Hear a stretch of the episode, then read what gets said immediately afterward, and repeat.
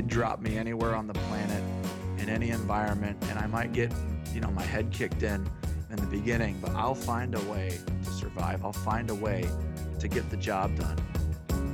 Yeah, there's a little doubt, but you know what? Once again, I think of that guy in my ear. I think about stepping up to the stage. I think about the challenge. Like, I've lost sometimes, but I've won more than I've lost. And so, like, I bet on me any day. Choosing greatness. Greatness doesn't choose you.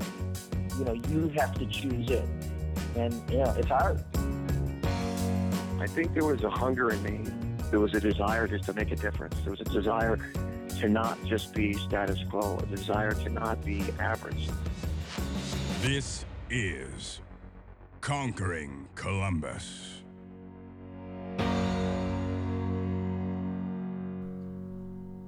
Everybody, welcome to Conquering Columbus. On this episode, we have Jay Klaus, and I'm going to kick it over to my co-host Mike Minucci. Let me give you guys a little bit of background on Jay. Go for it, Mike. Hey, thanks, Josh. Jay came to Columbus for his undergraduate degree at Ohio State University, where he earned his degree from the Fisher College of Business. While he was there, he founded his first company, Market OSU, which was similar to Craigslist but only for Ohio State students. And for the last two years, he's been the COO of Tixers, an online ticket marketplace that was acquired in 2015 by OneUp Sports. Currently, he's working in the Columbus startup community through the Create Columbus Commission and Columbus Startup Weekend to help drive innovation and shape the future of our city. Welcome to Conquering Columbus, Jay. Hey guys, thanks. thanks for that nice intro. Yeah, so you've been, you've been running all running all around today for uh, Startup Week. A little exhausted that we got you here, but uh, Yeah, yeah, it's been uh, it's been an exciting three days so far of Startup Week. A lot of good panels. The venue is beautiful. yeah, Um, Wi-Fi is strong, which is important if you're working from Startup Week. so it's been like super impressive. have you been working from there all week then? Pretty much. Uh, I I had to take some calls and do some errands yesterday morning, but otherwise I've been working from there all week. Um, it's been challenging just because of the velocity of conversations you want to have with people. Yeah, Um, but like super rewarding, super good. It's been great. That's awesome. Yeah. So, so walking in that venue, one thing I was curious about: did they build that out just for that, or was that already built out like that? It's called the View, right? Yeah, so View is uh, relatively new in that space. It was a at one time a music venue, a Okay. kind of strange CD music venue. I saw a concert there probably five or six years ago. The Wombats played there when it was called Outlands, uh, and it was a kind of dirty place. But they've completely gutted it, changed it um, into an event space where they do weddings and graduations and parties of different types. Motive, a local event, is held there, and so it's beautiful and perfect for this event specifically. Last year they had lots of different hubs for those events, and to have 110 plus events, pretty much all within that roof over five days, is pretty impressive and awesome. Yeah, that's awesome. Absolutely. You know, and you got a lot of people out there coming to these events that are looking to network and looking to talk to people. What do you have any advice for them? I know you you know you do a pretty good job reaching out to people and meeting people while you're at these events. Yeah, so maybe even give some background. I mean, cut you off. Maybe give some background on for listeners who aren't aware of what Startup Week is all about and like true, who sponsors it and mentioned it. stuff. Yeah. Sure, sure. Yeah. So Startup Week is a program under an organization called Up Global. Up Global is a global organization that started with an event called Startup Weekend, which was founded in Boulder in about 2007 by Andrew Hyde.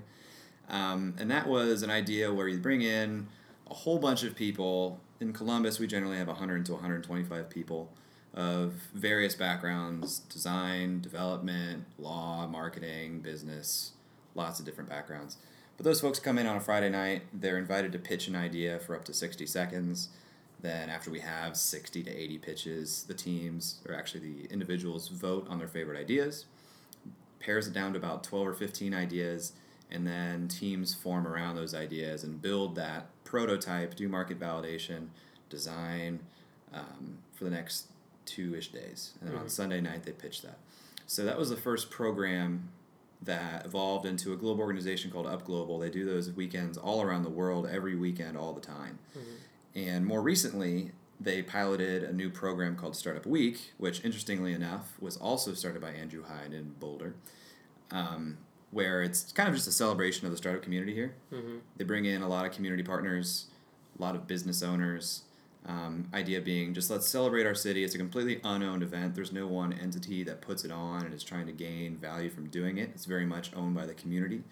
Chase Bank has put up um, the funding to sponsor I think it's either five or seven cities to do these events, and those events are the biggest startup weeks that happen nationally. Um, Columbus is lucky enough to be one of those cities that has Chase's backing. So this is our second year doing it. We have, like I said, hundred plus events in that space with 175 ish speakers divided against all the panels and everything, happy hours. And it's a really great opportunity for people that are in startups to come and learn from each other, meet each other, or people that are interested in it, even people from corporate America that want to learn how to do some innovation or just learn some skills that they don't already have. Um, there's something for everybody, truly, and a great opportunity to meet people in the community that you wouldn't regularly have access to. Hmm. Absolutely. It's a really good event, you know. And um, while we're on that topic, I did have a question I want to ask you about a little bit, tying into Chase Mhm. um, sponsoring the event. But uh, do you think, why do you think Columbus, specifically in the Midwest and Ohio, has kind of built a reputation as a startup city? Sure. Uh, in in honestly, it's that's kind of a controversial moniker in my opinion. But what Columbus has going for it is it's Test City USA for decades and decades. This has been the place where people come to test new products, test new services. Actors come here to flatten their American dialect because Columbus, Ohio has the flattest dialect in America. So if you're from the UK and you need to play an American, you come here and listen to us and learn how to speak. Um, but he just knew that fact, like right off. He didn't, we did not even quiz him, like, "Hey, make sure you study this about before you come." He didn't even get to see his itinerary. He This just, is the stuff he's that just Jake throwing Klaus stuff out there reads. out of his mind. Reads on a weeknight. man. Yeah, well, when you when you love the city, you start to learn things, and you talk to people who know different facts, and you kind of appropriate them into your own uh, into your own world. Yeah, definitely. So- That's awesome. Columbus has a lot of things going for it, um, and it's a very collaborative city. People here really genuinely want to help each other. Very nice people. Um, it's very low as far as cost of living goes versus the rest of the country. Mhm. So building a business here, the economics work out a lot better. Um, when you when you have a business that requires headcount, people, you really raise your overhead, and so those people need to have a cost of living. You need to have office space. All that's cheaper in Columbus, Ohio. So Chase also has a pretty significant presence in Columbus. So all of those things considered, we made a pretty good um, base for them to do that. Also, this is not a trivial fact. We've been doing Startup Weekend here in Columbus since 2009. We're one of the most long, we're one of the longest standing communities to do that program, and we've gotten it down really, really well. So, the the people that they had board, on board planning, doing the lead planning last year, have been doing Startup Weekend and involved with the community here a very long time. So, it made a lot of sense from all angles, really. Yeah, it makes a lot of sense. You know, in one of the Startup Week talks last night, they kept asking um, the guest, one of the keynote speakers, Wil Schroter at the time, why they don't think Columbus is on the map yet as a startup city. And what kept coming to my mind is I just don't really see why anybody cares. You know, I, I think why does it have to be on the map where we have Ohio State University, some of the smartest people in the world coming out of this college. If you draw a 500 mile radius around the city, you get access to, I forget what it is, like 60% of the United States or something like that. And it's like, I mean, who cares if we have a name or not? It is what it is. We got the resources. So, what's your kind of take on that? Do you feel like it has to be a Silicon Valley reputation in order to make it work? I think that's a very astute observation, and I have a very similar opinion. Um, a lot of times people ask, how do we become the next Silicon Valley? And that's the wrong question to ask fundamentally. It Mhm. should be, how do we become the best Columbus that we can be? You see a lot of things happen in the Midwest where you take a concept that is successful in one place, usually one of the coasts, East or West Coast, Y Combinator versus Techstars, whatever.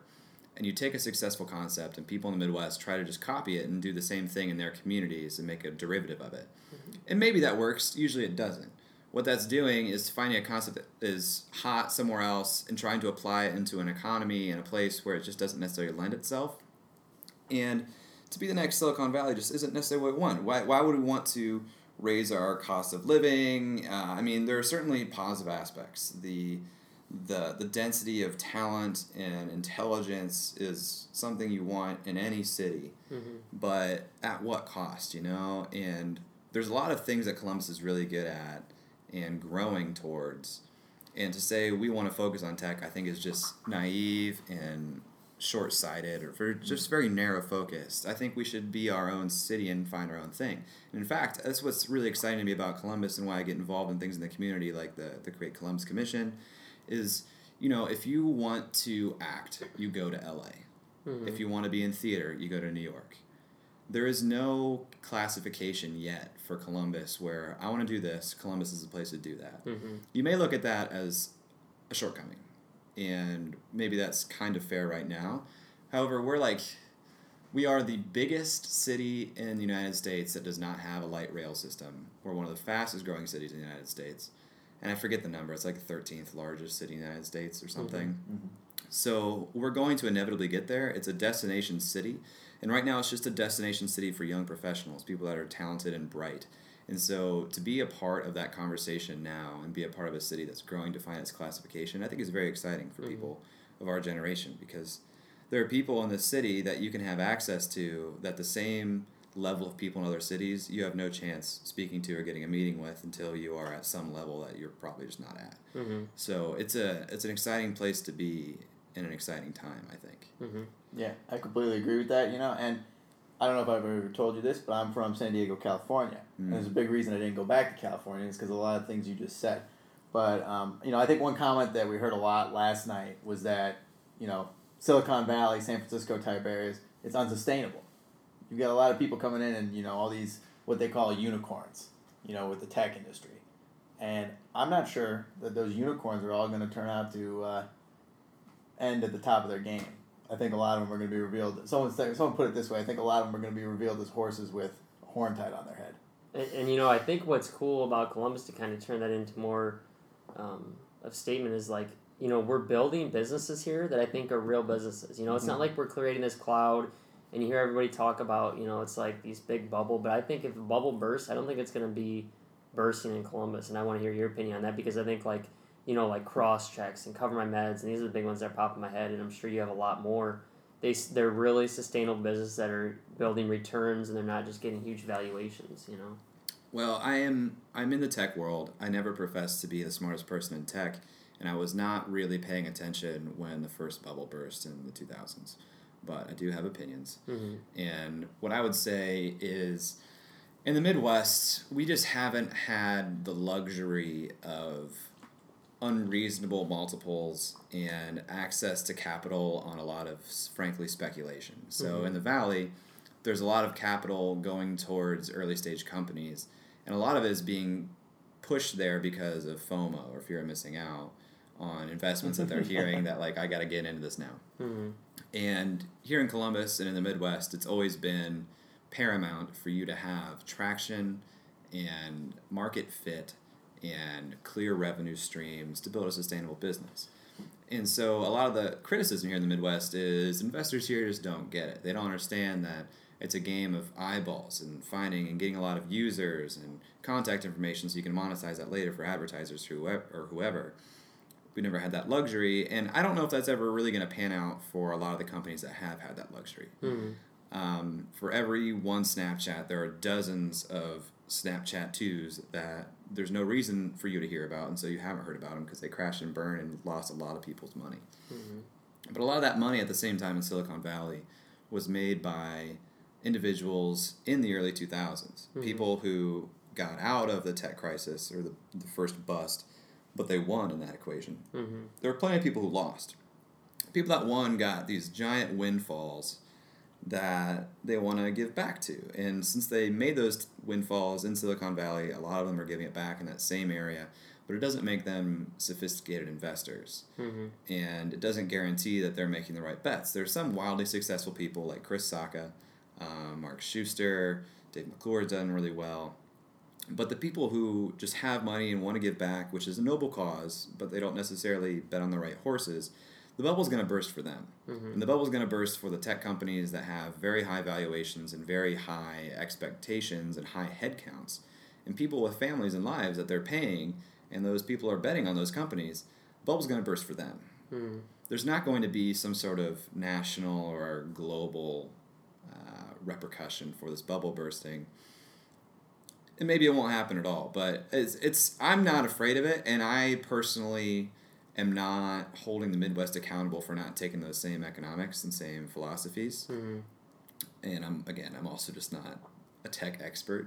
those Yeah, are just yeah. my humble opinions here in Columbus, Ohio. yeah, and I think you know, and, and Mike knows a lot more about this than I do. But I think the term bubble burst is used, you know, a couple different times with the internet, and then it was used with the real estate market crash, which was so tho- those things were so intertwined with the rest of the economy that it just sent ripple effects, and you know, I mean, really put us on our knees. But I don't think that the startup community is that intertwined at this point to where, like you said, it'll have. Right. So what a lot a lot of what happened in, when the bubble burst in 2000 2001 for the internet was that um, companies that like you said had really high valuations but weren't making money, well they ran out of money, hmm and then no one there was no funding left. No one wanted to fund them, and they collapsed.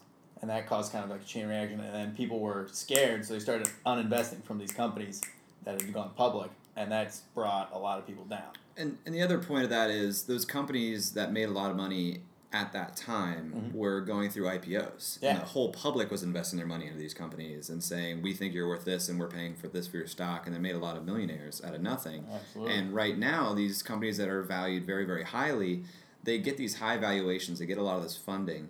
But they haven't proven the real value at, yet, and so they're not prepared to go to an IPO, and they're not going to an IPO. Even look Mhm. at Uber. Uber's raised a Series D. It's been ideated they're, they're going to IPO for the last like three years, and they haven't done it. And a lot of their customer or not customers, a lot of their uh, employees have basis points of stock or whatever, and they're saying when we IPO, I'm going to make a pretty nice bonus, and they've been working there for years and years and have gone past expectation of where they think they're going to be. But if you're raising a Series D, think about the economics of that. You are Uber, you have several founding partners that you split the equity up to. You're giving basis points to employees, and you're giving even more to investors. So to make a return that's going to make you wealthy after you've raised billions, literally billions of dollars, mm-hmm. you would have to create a company that is adding, you know, 50 to 100 billion dollars of value to the world economy. And if you're not doing that, you're not ready to IPO or it's going to be a down round or they're waiting they're just waiting for you to recoup that investment through revenue. And I don't know if it's going to happen frankly. For a lot of those companies it's not. So a lot of employees and investors are chained to these still private companies holding on to equity that still isn't really worth anything because there's no liquidation to it. And then you get into a time value of money conversation. Uh, it's it's kind of crazy. So I don't I don't know how it'll all work out. It's interesting to watch from my my safe home, but Yeah. Home where I don't- Columbus, where, where I no longer have- actually has to work. yeah, and I no longer have debt or uh, anything owed to investors. It's you know I got my popcorn ready, but uh, at the same time, you know I hope a lot of companies do well. I don't want people to fail. It just to me the economics don't make a whole lot of sense. Yeah, yeah, that makes a lot of sense. And yeah, I think that's a rabbit hole you can talk for hours. We kind of circle it back to Columbus in general. Um, one thing that you touched on in that last question was how we kind of stay authentic to ourselves, and it's cool that you can come here and you can kind of find out. You don't have to be, you know, an actor to come here. It's, we don't have a one particular brand, and our it seems like our brand is Columbus right now is just coming, finding yourself, you know, throw yourself in the city, experiment, figure out who you want to be, and then grow. And I know you talk about that a lot personally. So talk about kind of and I know that people can look up on your website and they can see your TED Talks. You don't have to go into detail about it, but a little bit about um, building your own personal brand, how you've been able to do that for yourself, and how you feel that's helped you Hmm. throughout college and up to this point in your career now. I have been blessed that I have kind of followed a trail of. It's like Lemony Snicket's books, except it's a series of very fortunate events Mhm. through my entire college experience to now. Mm-hmm. And it started with the freshman year of college. I was in journalism, or at least I was trending towards journalism. And the spring quarter, we were still in quarters at the time, on Ohio State. The spring quarter, my schedule actually had my weekend starting on Wednesday evening. And so Wednesday evening was my weekend. I had Wednesday night, Thursday, Friday, Saturday. Yeah, that's, That's, a weekend bad. every week, all of spring I gotta quarter talk to my job now, see if we can get that worked out. it was amazing. And so the flip side of that was I was living in, a, in an honors dorm. So how many other kids you, in an honors dorm do you think were not doing homework on a Wednesday or Thursday night, Yeah, if not not many. Friday or Saturday? So I was very lucky that the two individuals who shared a common wall with me in my dorm had both started businesses when they were in high school. hmm One of them was a web developer. and the other one had started a landscaping business. Both very very intelligent people, um, both in like uh, pre med, OChem classes, crazy, but they were just very very smart. They put up with me coming in their room and talking with them and uh, maybe drinking and pitching pitching ideas. And I didn't. I was just one of those guys, you know, that's like, oh, I got an app idea. Everyone had an app idea back then. Yeah. So I was pitching stuff to them. At one time, I pitched a horrible idea that was an app that I've heard a million times since at Startup Weekends, and it was an app so that students could stay more engaged during lectures. Mm-hmm. Because when you're in college, you're thinking very small ideas. You're thinking things you know. You're thinking college applications. There's no market for college students. Besides the point, um, they said, "Oh, you should pitch that at the Business Builders Club, which was the entrepreneurship club at Ohio State." Mm-hmm. So I sent in an application for this thing that I've never heard of.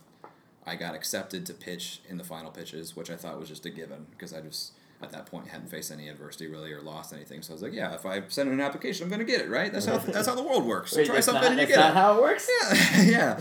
you tell me there's adversity in life? so I got into this pitch competition, and I got the unlucky draw of going first of seven groups. Now, the way this pitch competition worked was you didn't get to watch the pitches until you had pitched. So I went in first, and I was just ready to go. I had made this video to illustrate my problem. I said my pitch is going to be different. It's not going to be a PowerPoint deck. It's going to be two minutes of a video where I do interviews with my users. And I didn't call them these terms at the time because I didn't know them. Mm-hmm. It's like I'm going to do interviews with the college students, and I'm going to show my problem through their answers in this PowerPoint slide. So I go in there and I pull up the slide deck that I had sent to the organizer. But when I built the deck, the video file was stored on my computer. So when I played PowerPoint from my computer, it pulled the file from the source of my hard drive. When I emailed the PowerPoint, it did not have a video tied to it. Didn't know these things. So I opened my presentation. It went to the video slide. No video played because it wasn't hosted externally. It was just pulling from my computer. So now I'm two minutes short on my presentation and didn't have my whole plan ready for me. Mm-hmm. So I tried to explain to the judges what the video was and then go into my pitch. Not as effective. It wasn't a good pitch anyway. The judges tore me apart. I was just devastated, did not know what had just happened to me. But then I got to watch six other pitches because mm-hmm. I went first. And those pitches were phenomenal. They were individuals and teams who were doing incredible big thinking ideas outside of college, making revenue, and I just couldn't believe people my age were doing that. And so at that time, I kind of sat back and I said, I love writing and I love journalism, but I am writing about people doing cool things, and I could be doing cool things.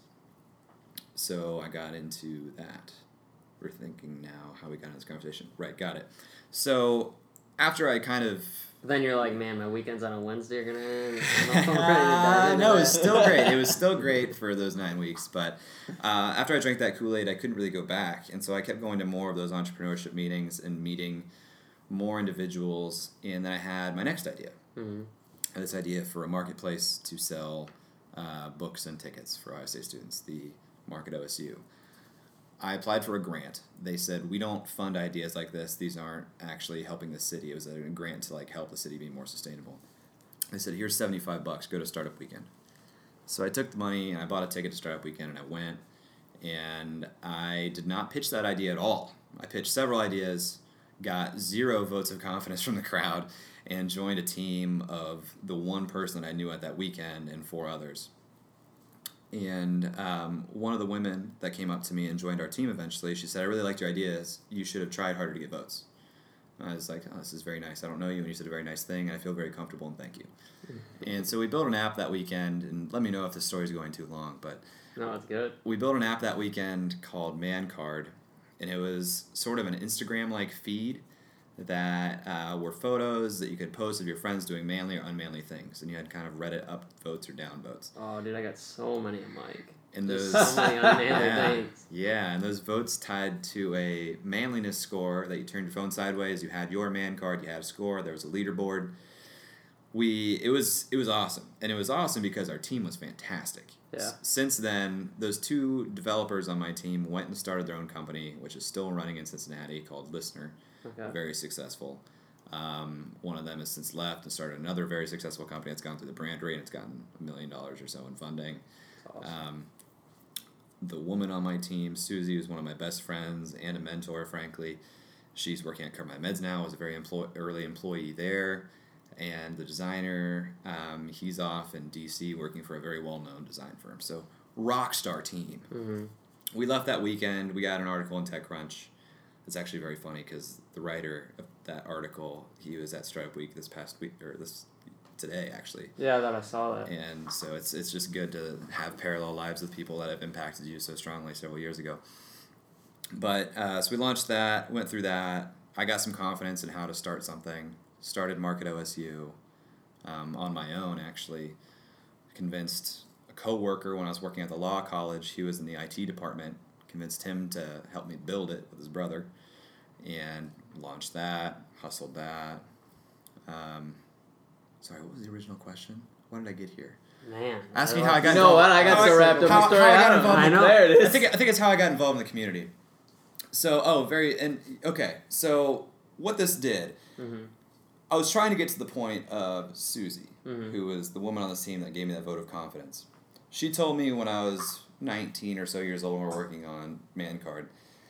She told me that the key to growing and succeeding in in this in this city Mhm. was to get my face in front of people in this in these rooms that it needed to be continuously because Mhm. then it kind of creates this positive feedback loop of people expect you there people then want you there Mhm. and you're just there and you get invited to these things and so without really understanding how impactful that advice was i just began doing that and i began getting invitations to events that i just had no business being at and i would go i would be uncomfortable about going and i would go and i'd always be glad that i did i'd always meet someone new um, that could help and it was just this stair-stepping effect so one of the first things we did was we went and got dinner with Wil Schroter of Fundable Now Startups.co.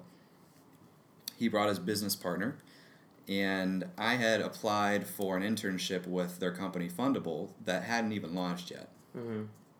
I applied through a university program. We met with them at dinner. They said, "Yeah, we've been really busy about to launch this. I've got a stack of interviews or a stack of resumes this thick, like two inches thick, that I haven't even looked through for our intern." And I said, "Oh, by the way, I'm in with that stack." And they said, "You're hired." and that's just how the world works, you know. Yeah. Yeah. Um, you, you shortcut processes by knowing people, and I've just done that over and over and over and over again Mhm. through everything that I've done. I've constantly tried to fight above my weight class, go to places that I don't belong in, and fit in, Mhm. and that served me very, very well. And then you said something really cool there, and I kind of wrote it down. Putting yourself in uncomfortable places so you can grow. And one of the themes that we kind of want um, our whole brand for Conquering Columbus to represent is just like living uncomfortably, and then putting yourself in positions where you know at the moment, you know you're gonna go in there, you're gonna feel awkward. You might stand by yourself in a corner for a minute, but you know at the end of it, something good is gonna come out of it. You know. So how did you kind of go into those situations and try to make sure that you got the most out of them every time? Did you have always have a goal in mind, or was it kind of just I'm gonna throw myself against the wall a couple times and hopefully somebody catches me. It's it's it's hard, man, to think about this because um, every one of them has been unique. But I am, and this would surprise a lot of people who know me. I think that don't know me completely. I am an introvert, and I go out on these events all the time. I love talking to people. and I love meeting people, but I get very exhausted doing it. Mhm. So even the prospect of going to these events sometimes is very uh, uh, intimidating to me. Mm-hmm. So whenever I go, I have this conversation internally of I should do this, I should do this. If I don't do this, I'm going to do this instead, and I'm not going to remember doing that. It's not going to impact me in any way. And there's never, or at least not usually, an immediate return on these events or these mm. chance meetings. It's usually something that has an eight month long tail that you couldn't even anticipate or even tie back to that meeting, but nonetheless was impacted by that meeting. So I've always just talked myself into doing it. And once you're there, there's no reason to not be present and not meet those people. So I go, and something you just learn to do is establish a rapport immediately with anyone you meet. And it could be because you find a mutual interest, it could be because you read a lot um, or talk to a lot of people. And like me, I just developed a pretty shallow but incredibly wide understanding of a lot of subjects. Mhm. So anytime someone mentions just about anything, I can talk to it a little bit or at least tie it to something that I can talk to a little bit. And it makes everybody comfortable. Um, once you then begin being the conduit at those meetings where you're talking to somebody someone who is just as, as uncomfortable as you once were comes up and wants to join your circle and meet people, you can be the person that introduce those two people. Mm-hmm. Now you've created a connection. That's really powerful. And you don't know how that will affect the two of them. And rewarding too. I mean, that feels good, doesn't it? Mm-hmm. Absolutely. super super rewarding and it makes everybody comfortable people appreciate that i generally try to talk the least in any group setting and learn the most Mm-hmm. and that's a skill in itself that i didn't intentionally put together until recently but Mhm. it's it's valuable to, to to have your face there meet people be genuine Yeah. Absolutely. Yeah. you know, that, that's about hitting the nail on the head, I think. And, uh, you know, for anyone out there that is wants to be a part of any community, it doesn't have to be Columbus startup community, it could be any sort of business community, any sort of friend group, anything you want to meet. The, the hardest part is getting there, wouldn't you say? Mhm. It's Yeah. Just showing up. Yeah. And then But people it- will reach out to you. yeah and then and it is a positive feedback loop and it's exponential And I think the the bubble breaks at one point. That's a terrible reference. We're talking about bubbles, for but like Let's the not get back on exit bubble, dude. velocity, whatever. What's it called when you like you're bending metal and then there's a point. There's like a point where it bends all the way. Yes, Josh doesn't know what he's talking about. I see like how people know a lot of things about a little. I know just a lot. No, I know nothing about nothing. that's what I'm going for. So, anyways, there's a there's Guys, a point. There's a point. There's a point in these um, thing. Then these meetings that you go to or these networking events and things though, where like it doesn't become so awkward anymore. Is what I'm saying. Like there is a breaking Absolutely. point because you get there and you start seeing a couple people a couple times and you got friends there and then the snowball effect takes over. You know. Then you run into a whole new set of problems, though. So this evening, I was at a networking event. Had a very long day, very tired, um, and I wanted to gravitate toward those people I know, as anyone would.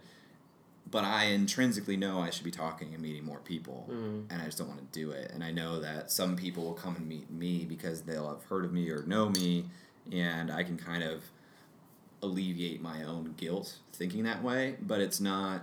Uh, it's not the best course of action. So you, then you have to kind of fight that, because if if if you do have a sort of critical mass of people that you know and are friends with, you will just have a constant stream of people that you're meeting and very excited to see and very excited to talk to, and that will take your social hit points down to zero for the day, especially if you're an introvert and not want to go and meet new people and put yourself out there. hmm Yeah, I almost try to make like a number when I go to things like like I want to meet like three new people and learn as much about them as I can. Because if I go there and I don't pick a number, I try to meet everybody in the room and I learn nothing about any of them and none of it's genuine. And I don't want to have ungenuine relationships with people.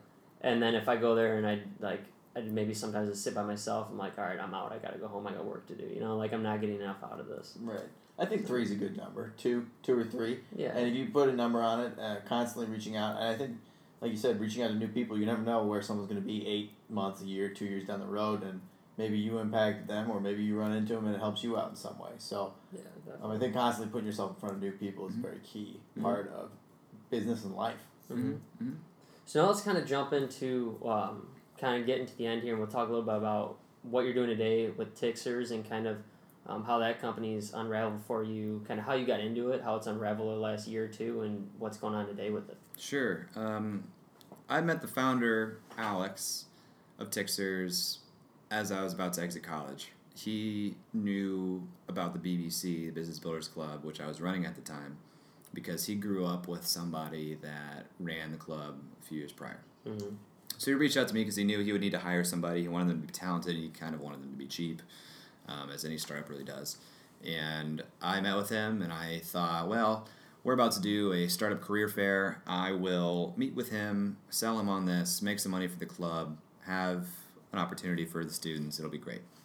I met with him, and it was a marketplace concept he had, a digital marketplace for tickets. I had done Market OSU, which sold a lot of football and basketball tickets through the website. I thought that I knew something about marketplaces. I really didn't. Um, but I thought that I brought that to the table. And it was just the level of opportunity that I wanted, right? It was, I could come on, I could be a part owner, I could see the beginning of the product, I could see the product launch after it got out of an accelerator. I would have a front row seat to the fundraising. Um, and then really growing the business. So I was really excited about that without having to put any financial risk myself into it. And did you own any portion of Market OSU? How did that work? Like I owned all of university- Oh, you owned all Almost of all of it. I mean, my developers owned a piece. We never made any real meaningful revenue off of it. Mhm. We, it was very much a peer to peer marketplace where the impetus of meeting the buyer and seller was on themselves. Mhm. And so there was no like intermediary where we collected payment in between because it would be hard to verify that the goods were collected and satisfied. Mhm. What we made money on was selling advertising space. And um, later on, my senior year in housing, I could go to landlords and get listings for their properties on the site and have them pay for that, which had some real legs because it was right before the sen- the sophomore mandate at Ohio State, where students had to live on campus through their sophomore year. Mhm. The the landlords were really afraid at that time um, of being able to fill their vacancies. So I made some money on that, and that was nice. But uh, Tixers was a completely different ball game. Mhm. I came in.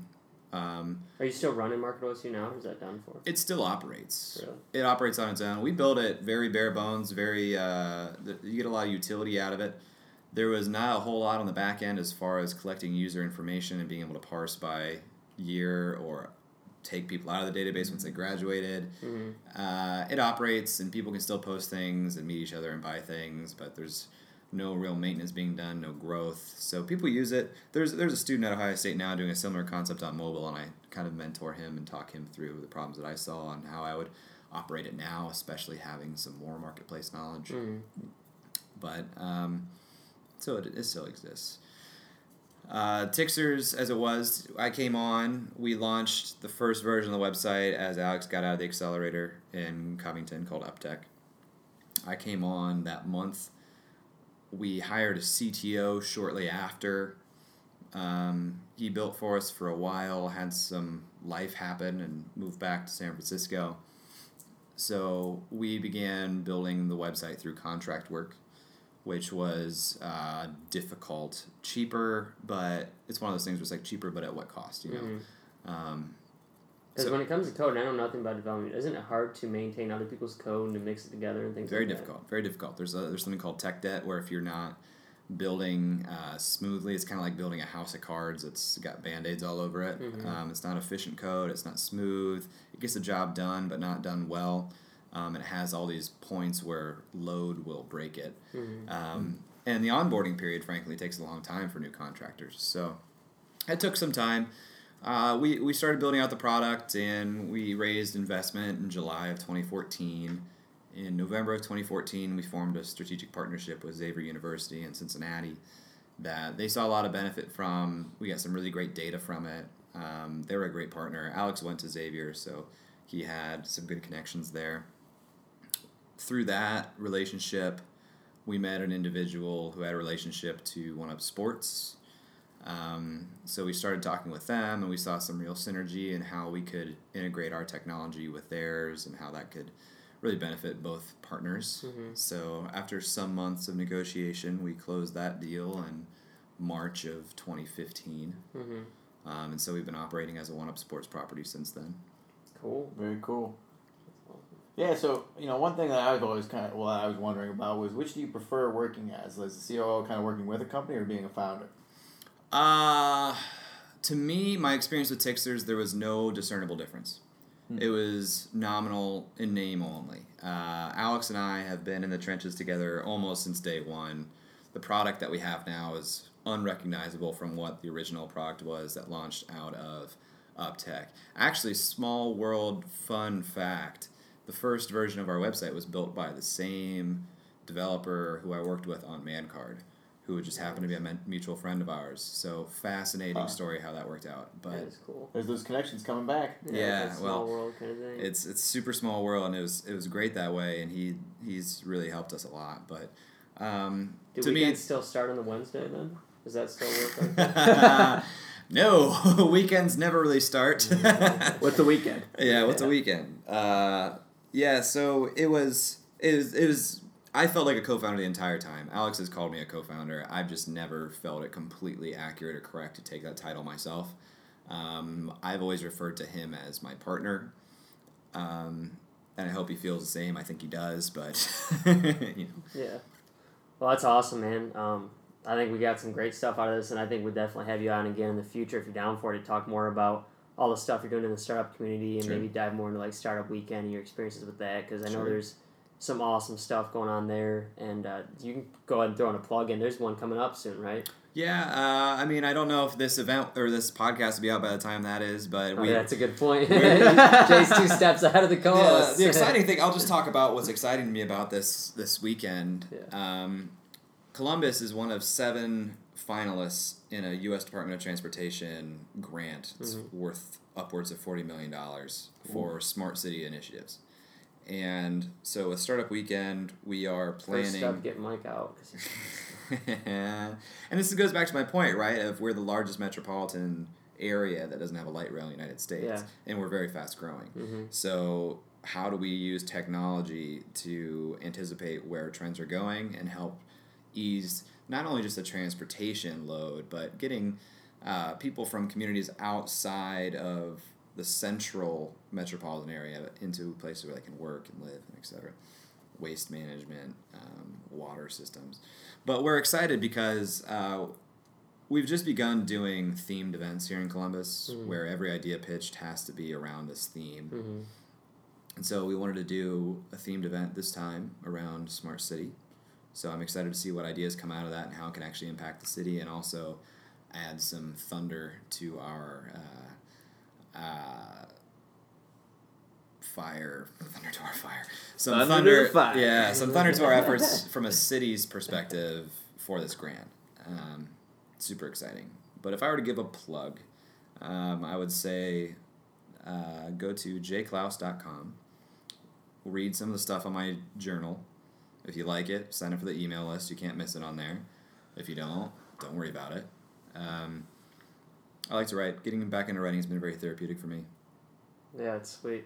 Yeah, I tried uh, to start writing a blog like as we're doing this podcast, and it is it's awesome to kind of get even if nobody reads them, it's just nice to get your Mhm. authentic thoughts out and to teach yourself to be. For me, it was hard to be more vulnerable. You know, you don't want to be open to criticism, which I think is something another thing you could Mhm. probably talk about hours about because you've seemed to have been able to do it your entire life Mm-hmm. and really open yourself up. And I think you achieve so much more if you're scared to open yourself up. I think that you hold yourself back from your potential so much. Absolutely. Hey, and um, you know, guys, don't you don't need to go read Josh's blogs because Yeah, they won't- suck. I won't throw a But plug in if there. you want to go read Jay's blog, there will be links in the description for the episode in the show notes. We'll have links to everything, including his website, uh, startup weekend, all that sort of thing. And um, Josh, you got any key takeaways for this episode for the listeners? Yeah, I got I got like four or five key things I wrote down um, while Jay was talking. I think it was awesome. I think to start off, number one, towards the beginning of the episode, Columbus is a place you can find yourself. We don't have to be racing to be next Silicon Valley. I think that was awesome. I think putting yourself in un- uncomfortable places so that you can grow is huge, and I think that's um, a big thing that we want to represent as this podcast goes on. Um, I think investing in the long run and not always doing things for the immediate return, whether it's going to a networking event or it's how you're looking at your life. You know, it's not it's not always about playing um, the immediate short game. You know, it's about looking out 10, 15 years and figuring out where you want to be and who you want to be. And then I think it was cool to kind of hear a series of fortunate events. And you said you almost seem like you make it seem like you got lucky. And in a sense, that's a really humble way to put it. But in the big scheme of things, it's obvious from sitting down and talking with you that it's the type of personality that you are and putting yourself in uncomfortable events and being conscious about what's coming in the future, good things will happen to you. You know, you know, maybe not immediately, maybe you'll fall on your face a couple times, but I think in the long run, you know, you're gonna you're gonna reap the benefits because good things happen to good people. I, I think a misconception is that you're constantly going to make these life changing decisions like this A versus B, and it's a big decision. Really, in reality, you're going to be making very small step by step decision decisions, and if they're consistent and going and trending towards a certain path, you're better off going that way. And that's kind of the series that I was talking about. You just take one step at a time. Mm-hmm. You don't know how they're going to tie back, but you feel like they're trending in the same direction. And you know, if it ties back, it, it will, and if it doesn't, it doesn't. But it's Mhm. hard to take a step that's a negative. Mm-hmm. Yeah, actually, I heard a quote today that said, "Tornadoes and hurricanes get all the publicity, but termites do do more damage." Which I scientifically, I'm, I'm probably not correct. Honestly, I don't think statistically that's correct at all. But it's cool, and I'm gonna pretend like it's correct because I like the idea of that slight edge, small steps moving forward. But um, we're gonna go ahead and wrap it up. And you know, I personally, I want to say thanks again, Jay, for taking your time out. This is awesome. I think a lot of our uh, listener base will get a lot out of this. And uh, Mike can go ahead and sign us off. Conquering Columbus. Yeah. Hey guys, that's uh, Jay Klaus.